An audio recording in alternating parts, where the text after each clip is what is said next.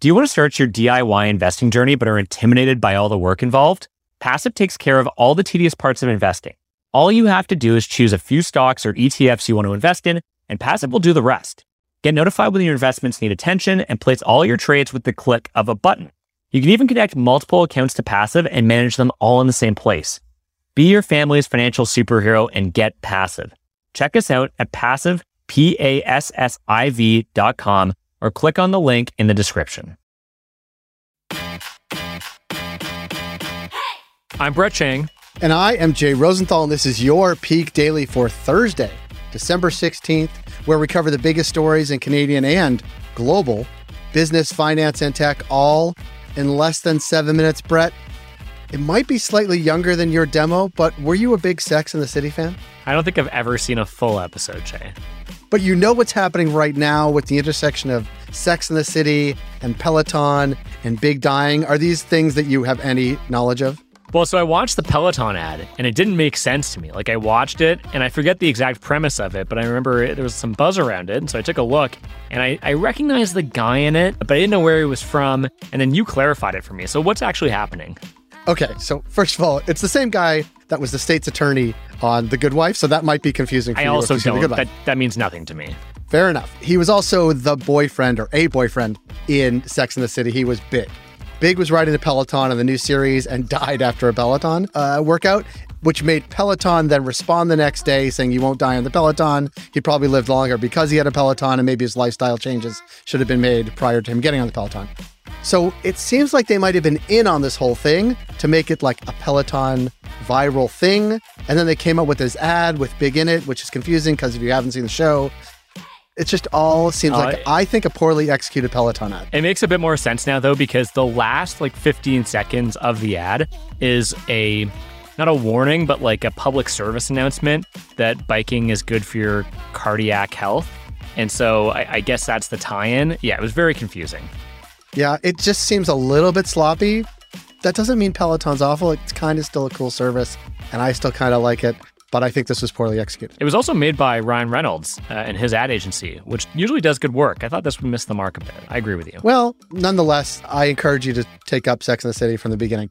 Brett, aside from Peloton, Big, Sex in the City, and Brunch in New York, what do we have for Peak Pals today? For our first story, Ready to Rumble. For our second story, Don't Fly. And for our third story, AI drugs. I'm going to take a deep breath before we start this one, Brett. For our first story, former President Donald Trump's social media platform is teaming up with Toronto based Rumble. Brett, aside from the fact that I just threw up in my mouth, tell us about this deal. Jay, that's against the spirit of this podcast, which is kind of like the rumble of daily business news podcasts in Canada. So Rumble is pretty interesting. They're like YouTube, but for conservatives, and really not just conservatives. They pitch themselves as a safe space for free speech where content creators can post controversial content without fear of it getting taken down or demonetized, which normally happens if they post these types of videos on YouTube. Rumble's big creators include conservative commentators Dan Bongino, Dinesh D'Souza, and Jay's favorite, former Trump strategist Steve Bannon. The company went public a few weeks ago and they're trading at half a billion dollar market cap. Quick correction he is Steve Bannon, an insurrectionist trying to overthrow the US government. But now Trump's platform, which ironically is called Truth Social, apparently a conservative competitor to Facebook, is teaming up with Rumble to license their cloud technology. Truth Social will use the tech to stream and host video that, according to Rumble, cannot be censored. So, Brett, why should people care about the Rumble and Trump partnership? I still think Rumble is such an interesting company. I never heard of it until like six months ago, and they're based in Toronto. They're one of the biggest tech companies in the city, and they're pretty controversial. But what's kind of neat is that they're making a big impact on the world for better or for worse. And so it's it's I don't know. It's all just very interesting. It reminds me a lot of MindGeek, the company in Montreal that's also pretty mysterious, and they own Pornhub, which is one of the biggest websites on the internet, but you just never hear about them. I hear about Pornhub, Brett, but I know what you're talking about. I was talking about MindGeek, shape.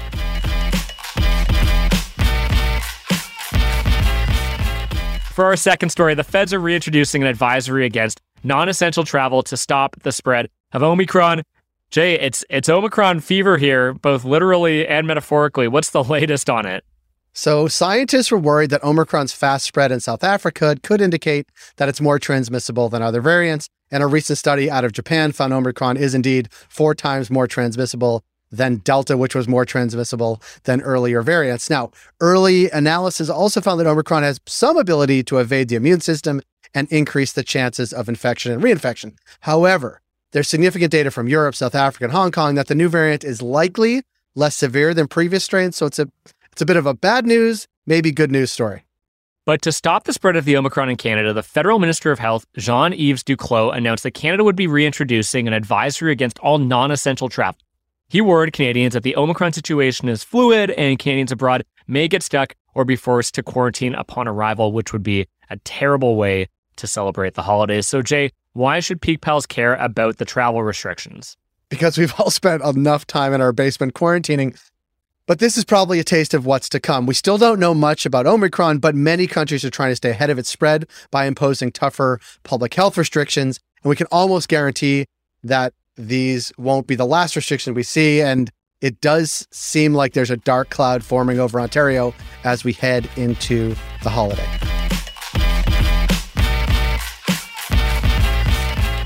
Hey, sorry to jump in. It's Brett, and I wanted to let you know that today's Peak Daily is sponsored by Outreach.io. Outreach is the first and only engagement and intelligence platform built by revenue innovators for revenue innovators. Outreach allows you to commit to accurate sales forecasting, replace manual processes with real time guidance, and unlock actionable customer intelligence that guides you and your team to win more often. Traditional tools don't work in a hybrid sales world. Find out why Outreach is the right solution at click.outreach.io slash the peak. For our last story, Montreal based biotech company Valence Discovery raised a cool $11 million. Brett, Valence sounds like a pretty exciting company. Can you tell the Peak Pals more? So, Valence Discovery uses AI, artificial intelligence, to help other biotech companies discover and design drugs. So, here's the problem is that the discovery process for drugs is often long, and researchers sometimes aren't able to tell if their drug actually works until it reaches clinical trials. So, using Valence's AI platform will help researchers find strong drug candidates more quickly and help them save time in the long run so they can get these important drugs to market faster. And Valence is currently working with pharma companies designing cancer and neurology drugs.